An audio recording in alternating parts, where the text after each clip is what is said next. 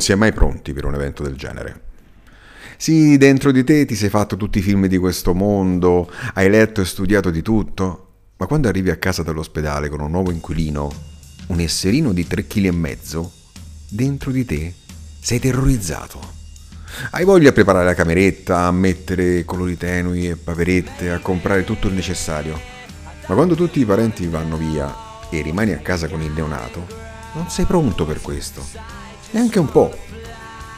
Ma con la madre affronti stoicamente le notti, i giorni, le poppate, i bagnetti e nelle pause dormi.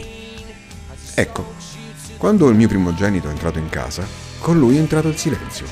Un po' come in caro diario di Nanni Moretti impari a vedere la televisione senza audio e così ti vedi le partite di calcio mute mentre lo colli e le partite di Serie A sono ottime per far dormire tutte e due. Qualche giorno prima, mentre mia moglie attendeva di partorire in ospedale, per passare il tempo entrai in un negozio di dischi e presi un CD appena uscito di un gruppo che stava spopolando in Inghilterra. Ovviamente il CD stazionerà in macchina perché a casa regnava il silenzio e le cuffie non erano indossabili, altrimenti non sentivi il bimbo. E la macchina quindi era l'unico momento dove poter ascoltare un po' di musica. Il CD acquisito rimarrà in macchina per lungo tempo, fino a vulcanizzarsi con il cruscotto.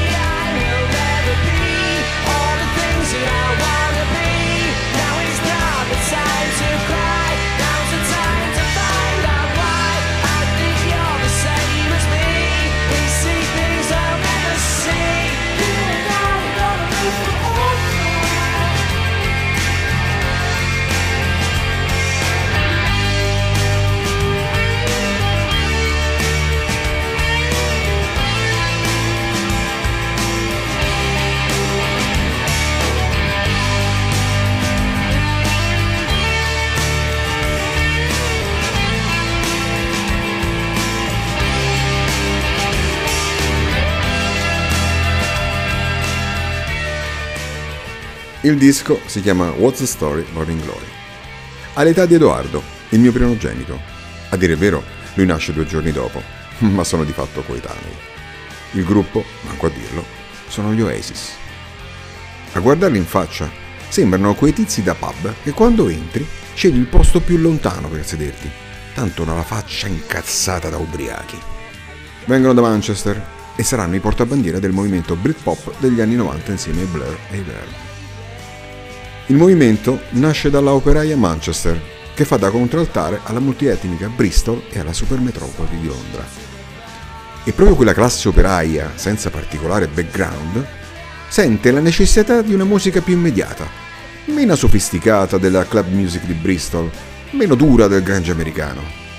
Gli Oasis compongono ballate di facile impatto prendendo le basi di Beatles e del loro idolo, il signor Paul Weller, di qualche episodio fa. I frontman degli Oasis, quelli del pub per intenderci, sono due fratelli, Liam e Noel. Il primo canta come per farti un favore, ma piacerà tanto perché riempie i tabloid col suo atteggiamento rissoso. Il secondo scrive i pezzi e suona la chitarra.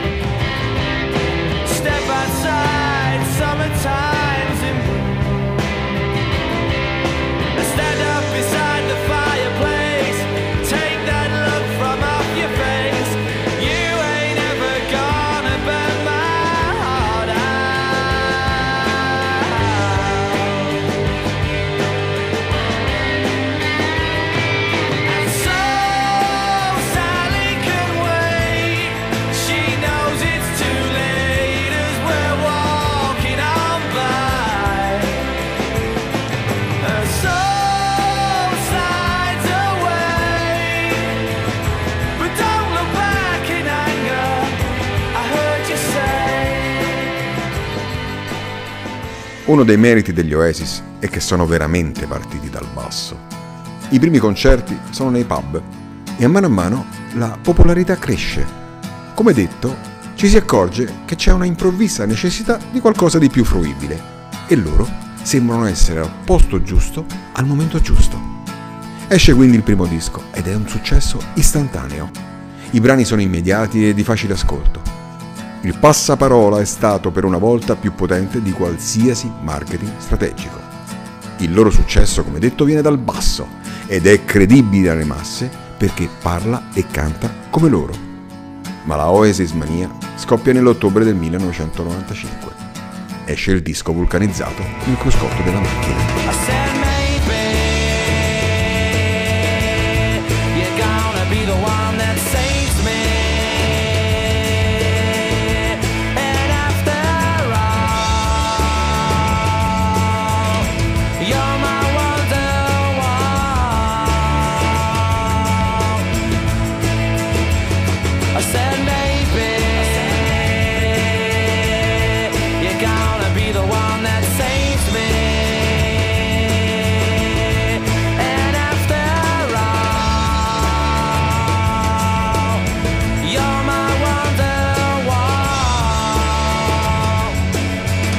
What's the Story Morning Glory è un disco che ti prende subito. Come fai a non cantare i ritornelli di Wonderwall o di Look Back in Anger? Sono canzoni semplici da suonare, sono sempre gli stessi accordi in quattro quarti senza neanche tanta velocità. Facile, no? Ma allora se è così facile, perché altri non l'hanno fatto? Ci sono voluti 25 anni per risentire melodie beatlesiane? O forse perché è immediato? Perché i Gallagher non sono fini letterati e forse l'immediatezza ha avuto il suo valore aggiunto. Quello che il loro padre putativo e un po' spocchioso Paul Well non ha saputo dare alle masse. Quelle masse che ora idolatrano i loro compagni di bevute al pub e rappresentano il loro riscatto sociale. Sono loro che cantano, sono loro che suonano. Ma l'immediatezza ha un rovescio della medaglia. Non dura nel tempo. Forse varrà per il resto della produzione degli Oasis, ma non per questo disco, che ha avuto la fortuna di essere uscito al momento giusto. E il gruppo raccoglierà tutti i frutti possibili di questo magico momento. Sei singoli tratti dall'album, e sarà un devastante 5 a 1 contro i Blair, ma anche l'unica volta che vinceranno. E soprattutto due concerti in un villaggio a nord di Londra, Networth. Due concerti da 250.000 persone, contro una richiesta di 2 milioni e 600.000 persone un super evento, anche questo irripetibile e non si ripeterà.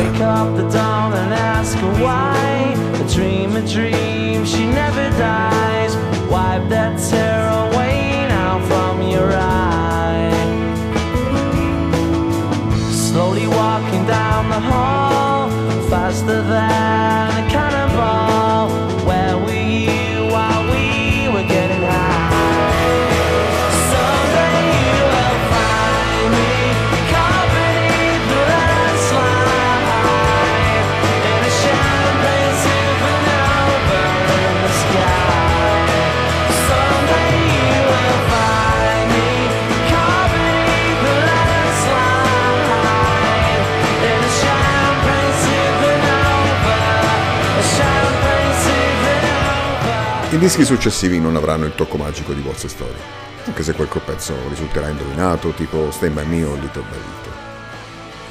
Ma se la produzione si fa via via più raffinata, è l'ispirazione che viene a mancare, e Noel è costretto a farsi aiutare dal resto del gruppo per comporre brani per realizzare un album.